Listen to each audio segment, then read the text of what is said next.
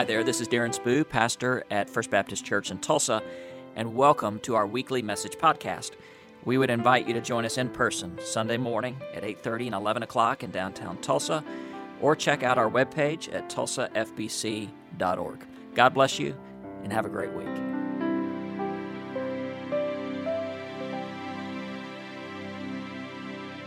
So um, if you weren't here last week, I, I was late getting out of the baptistry, and uh, as Jeff said, I don't have any money for the kids. You have to wait for Money Daddy to come out. Y'all remember that last week? I'm running uh, down here today with one of the kids, and little Abigail, sweet little girl, leans over and goes, "Hi, Money Daddy." That's just freaky.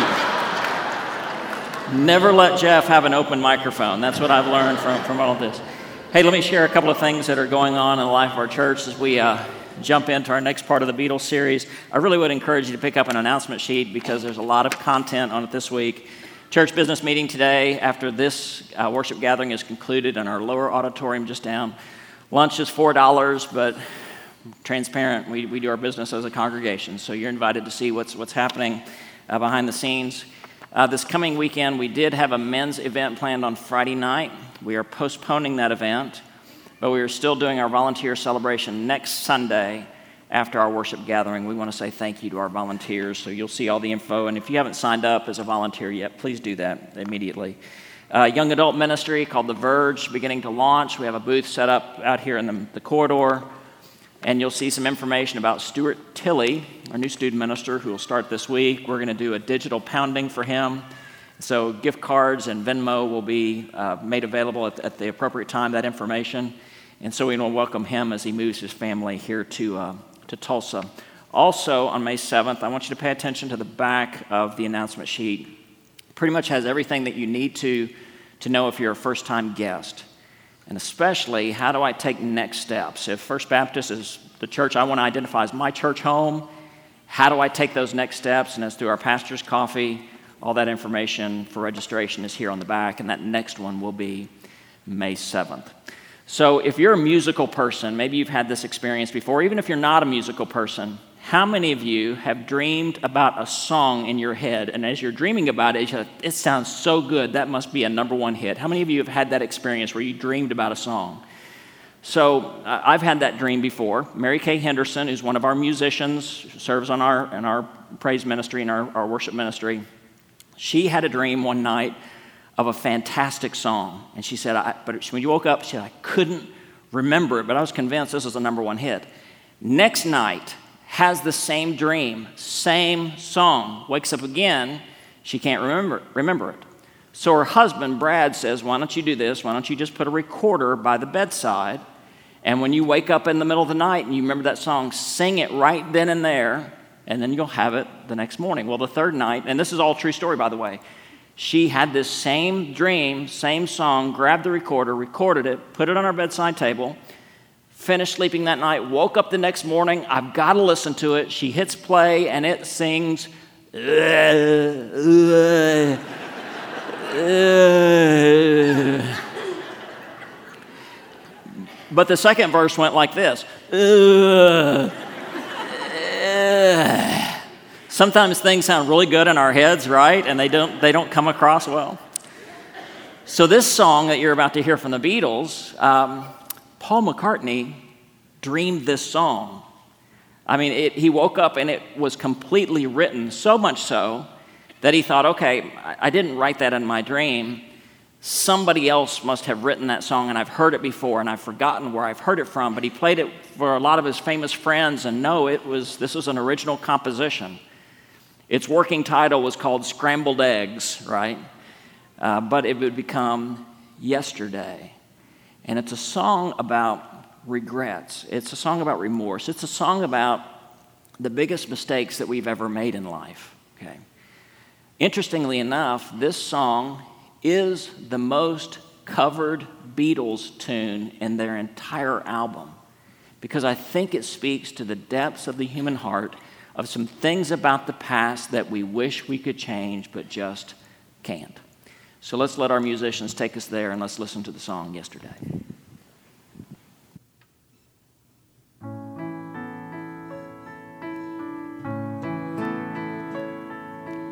yesterday. All my troubles seem so far away. Now it looks as though they're here to stay. Oh, I believe in yesterday. Suddenly, I'm not half the girl I used to be. There's a shadow hanging over me. Oh, yesterday came suddenly. Why he had to go, I don't know, he wouldn't say.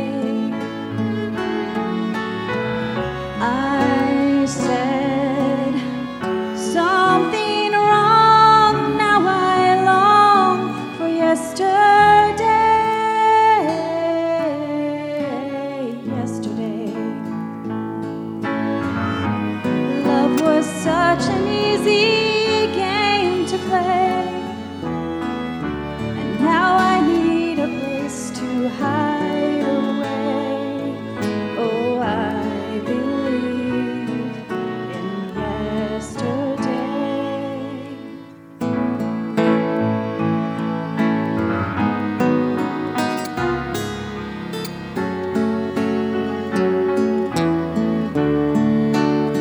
yesterday. Why he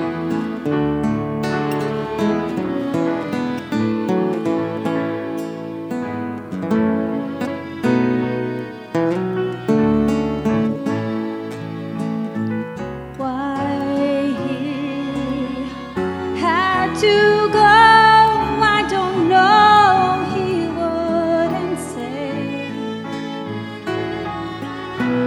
I said something wrong, now I long for yesterday. Yesterday. Love was such an easy game to play. Now I need a place to hide away. Oh, I believe in yesterday. I believe in yesterday.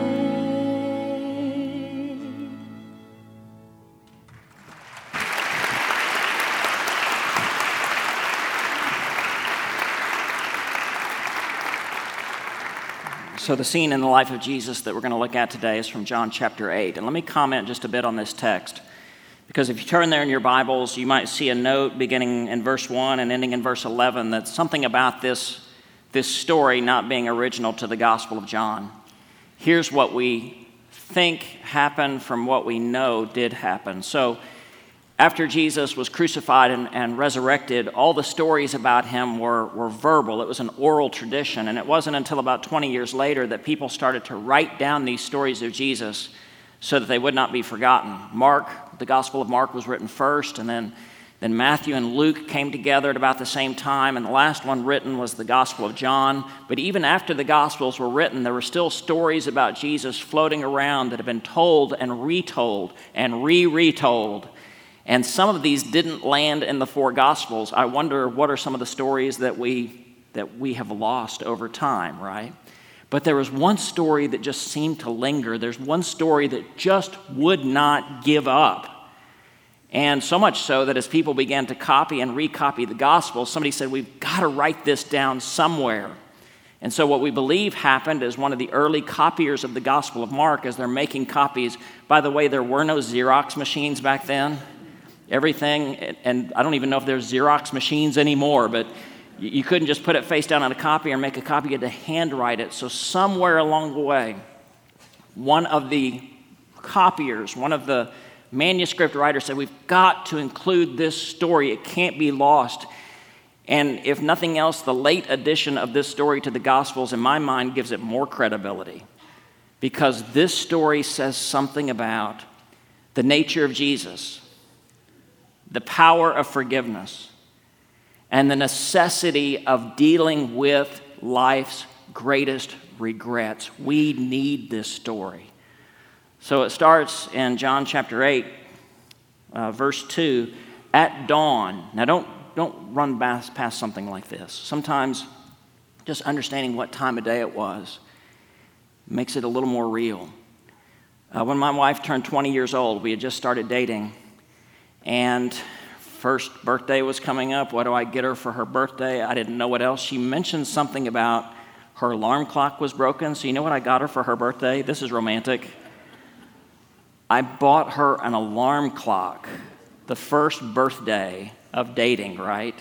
So I don't know what possessed me to do that. I, I wish I knew now, or knew then what I, I knew now. I wish I would have said, I bought you this alarm clock so you can think about me the first thing every morning. I should have said that, right? That's pretty good.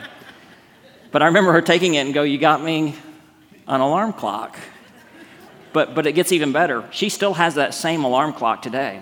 It's an R C A with a little green digital reads out. I mean, I know how to buy an alarm clock, folks. I'm good at this, right?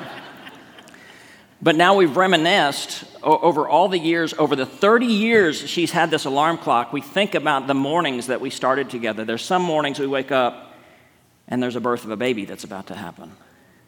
Some mornings we wake up and we're about to go to a burial of a friend. Some mornings we wake up and there's a party. Some mornings we wake up and there's a surgery. Some mornings we wake up, we think it's going to be a bad day, and it actually turns out to be one of the best days of your life. Sometimes you, you wake up and there's a lump in your throat, but at the end of it all, there's probably going to be a song in your heart. And this woman that we're about to meet, this started what she thought was going to be the worst day of her life, but it actually turned out to change her entire eternity. So it was at dawn. Jesus appeared again in the temple courts. By the way, here's the thing about dawn. You really have to want to be there. Jesus wanted to teach. People wanted to listen. There's some who wanted to capture Jesus. There's one person who didn't want to be there. Look for her. At dawn, Jesus appeared again in the temple courts. All the people gathered around him, and he sat down to teach them. That's what a rabbi did. He would sit. The teachers of the law and the Pharisees brought in a woman caught in adultery. Hard question today. Get ready. What's the worst thing you've ever done? What's the worst mistake you've ever made? What's the greatest regret that in some form or another you are still carrying around with you and it's hard for you to put down, that you resonate with this song? You go, I wish so much for yesterday, but now I just need a place to hide away. So with that question, and I'm going to ask you to do something here with that here in just a moment, the worst thing you've ever done. It's important to ask a couple of questions. What do you do with that? And many of us look at our greatest mistakes in our past and we we blame others, or we make excuses for ourselves, or we pretend it didn't happen, or some people even parade their greatest sins, hoping that if enough people say, oh, you don't need to worry about it, it was no big deal, that you'll believe it. But still, we carry around some very heavy things with us. So it's important to say, what are you doing with that? The next best question is also, to whom do you take that? This great mistake, this great regret, who do you take that to?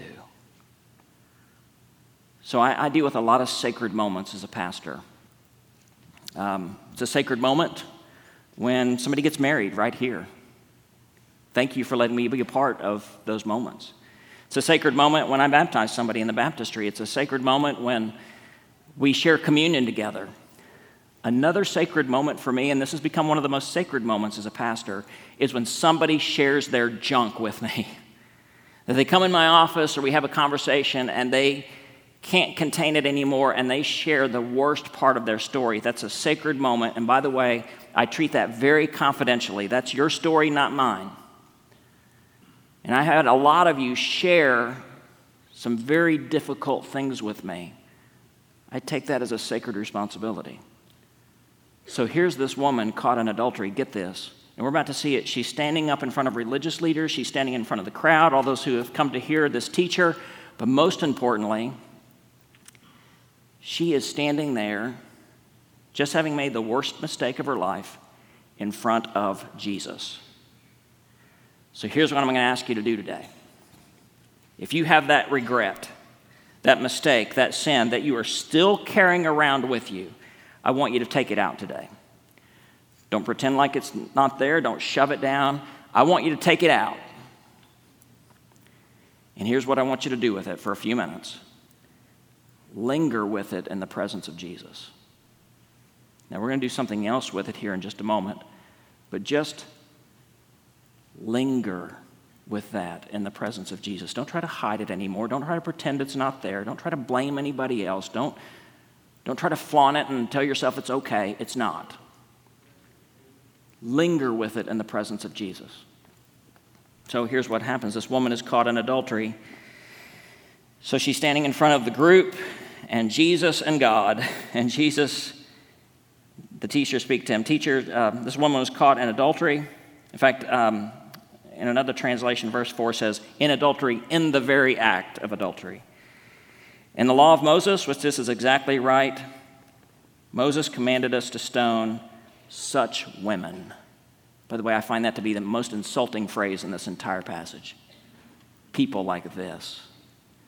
Listen, as I talk with you this morning, I hope to speak with you as your pastor, but mostly I'm just talking to you as a fellow sinner, okay? I've got stuff in my life too. So what are we supposed to do with such women? Now what do you say? And they were using this question as a trap in order that they might accuse Jesus. Because here, here's the thing.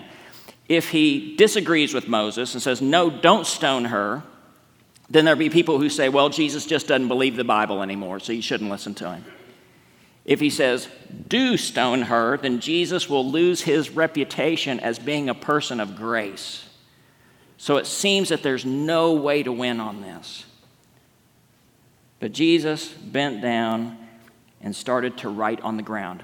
This is the only time in the Gospels where Jesus writes. And he bends down. He starts writing in the ground. Now, the word used here, graphe, doesn't mean doodling. He's not just making little squigglies. He's writing something. And theologians and scholars and speculators have wondered for two thousand years, what did he write? And the truth is, we don't know. I have a suggestion this morning. So if you want to be right, you're going to agree with me. I'm just saying that. Yeah, yeah I don't know either. But something happens here as Jesus is writing that captures everyone's attention. Now, according to the law of Moses, when a woman was caught in adultery, she was to be hauled before a rabbi. She was to be hauled before a priest. She was to be judged, but so was the man. It wasn't just the woman. The man and the woman were both to be hauled in front of others to be judged, right? So where's the man? I think he's there, and I believe that all along this had been a setup, that there was a Pharisee who lured this woman into bed, and to be more graphic, maybe several people were involved. And then she was hauled before them, and the other perpetrator was there. So I wonder if Jesus bent down and started writing names in the sand. Such women? Really?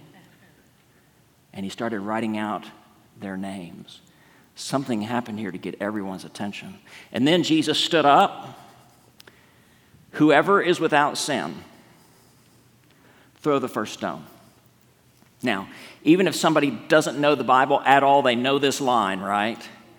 And we use this as a reference, an easy reference, not to be judgmental. And we'll, we'll get to that here in just a moment. But I do want to deal with this question. Are all sins pretty much the same, or are they different? You, you know, some people will say, well, all, you know, all sins are, are essentially the same before God. Or, man, if you commit this sin, it's really worse than the other. Uh, so after my wife and I were married, we took a, our first driving trip. We drove up to Montana, went to Yellowstone, and, and we stopped at one of those places where you can get an Old West photo made. You know what I'm talking about? So uh, we decided that we were going to take an Old West photo, and I was going to be like Billy the Kid, and I had the hat and six-shooter, and we're in a bar, and she dresses up like a barmaid with the little frilly, feathery things, and she's sitting on the bar, and I'm sitting on a stool with the six-shooter, and right before the photo, I see a, an empty bottle of Jack Daniels. It's a prop there. So I, I reach over, and I put it with me in the picture, and Paula goes, whoa, whoa, whoa, whoa, hang on. You're, you're, gonna, you're in seminary. You're going to be a pastor. I don't know that you should have a picture taken with a bottle of Jack Daniels. And I said, darling, you're dressed up like a prostitute. I don't think anybody's going to be looking at the bottle of Jack Daniels, right? Why is it that we think, oh, some sins are just worse than others? You know, so are all sins the same or are all sins different? Here's the definitive answer, yes. Okay. All sins are different in the terms of consequences. If you lie to somebody versus murdering somebody, there are different consequences for that, right? And they're radically different. But all sins are the same in terms of relationships. Any sin, big or small, damages your relationship with God. So that big thing you're holding on to, it's big because of the consequences. It's also big because it's damaged your relationship with God. But you know what? Other people who think their sins are so small, they're not. They're the same size when it comes to our relationship with God. So I've invited you to take this out and just linger with it in the presence of Jesus. Let him see it. Don't try to hide it anymore. Here it is before God and everybody. Whoever's without sin, let him throw the first stone. So then these leaders, ashamed, probably they've been outed by what's here on the ground, they quietly drift away until only the woman is left. Can you imagine this moment? And this is that lingering moment again. So it's just you and Jesus right now. And like this woman, there he is, and here you are, and there's this thing. Now here's where I want you to move from just lingering to listening, because Jesus says something to this woman. Has no one condemned you? Nope. That's what Jesus originally said. Nope, or the woman said. Then Jesus says this, neither do I condemn you. Go and sin no more. So I want you to hear two parts of this. There are two parts of what Jesus says that we must keep them together, okay? The first is, neither do I condemn you. I want you to hear very clearly, if you're a follower of Jesus and you have messed up big time and you have confessed that sin to Christ, you are forgiven. You are not condemned. Sometimes we just need to hear somebody else say that to us. Well, I still have these feelings of guilt. Yeah, those feelings were there to bring you to a point of repentance. What I want you to hear today is the tone of grace. Grace never calls wrong right. But in Jesus' grace, he said, what you did was absolutely wrong, but I want to make you right. I want to make you whole. I want you to hear there's grace in this room today. You are not condemned. Then Jesus says this, now go and sin no more.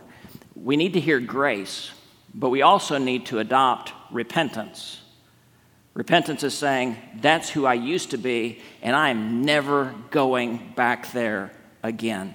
Grace is what God does. Repentance is what we do and what we must do to experience grace.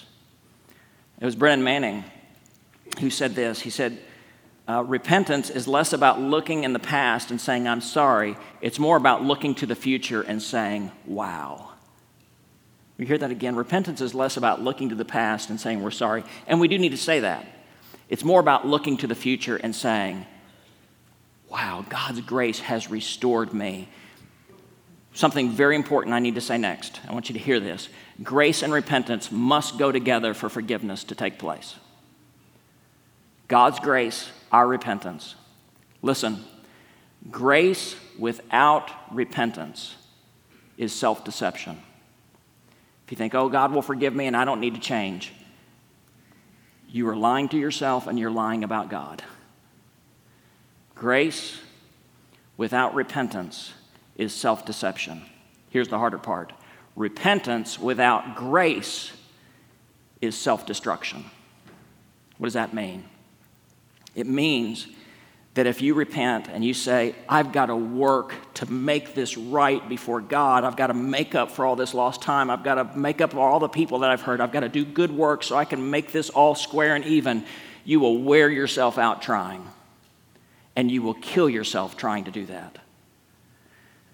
Grace without repentance is self-deception. Repentance without grace is self-destruction. We need both. So as you've lingered here in the presence of God, I would just invite you to listen to the words of Jesus. You are not condemned. Now go and sin no more. Let God change your heart, and you and He work on changing your behavior together. So I want to tell you one more story, and then we're going to move to a response time today that's going to be a little bit different. So the C E O and executive of a major corporation called his employee one night at home. There had been a computer failure. Calls his employee, but instead of the employee picking up the phone, a little girl picked up the phone. C E O was a little annoyed and said, can I, can I speak to your dad? The little girl says, no.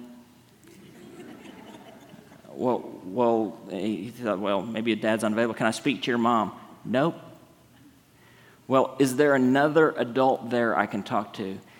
Yeah, the policeman's here, but he's busy talking to Mama. So, well, who else is there? Well, the fireman's here, but he's busy talking to Daddy. Now the, the C E O's getting a little alarmed. There's a policeman and fireman there. What's what in the world's going on? Then he hears in the background, he hears something that sounds like a helicopter, and the man says, what's happening there? She said, the, the helicopter just flew in. I said, what's the helicopter doing there? What's it bringing in the search team? Well, who are they searching for? The little girl giggled and goes, me.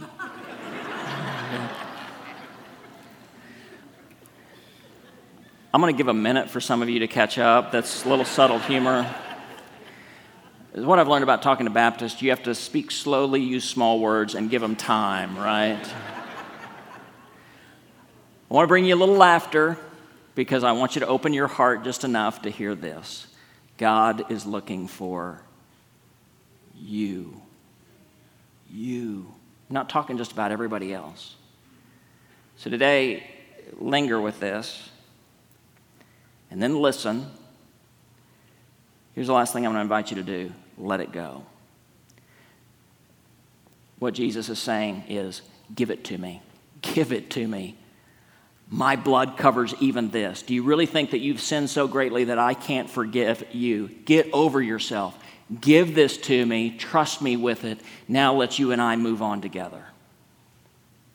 The invitation today is for you to linger, to listen, and then let Him have it. You are not condemned. Now go and sin no more. Let's stand together and let's pray together. Thanks so much for listening to our weekly message podcast. At the end of each worship service on Sunday morning, I offer a simple blessing, and I offer that blessing to you today. May the Lord bless you and keep you. May the Lord make His face shine upon you, and may God grant you peace, both now and forever. Amen.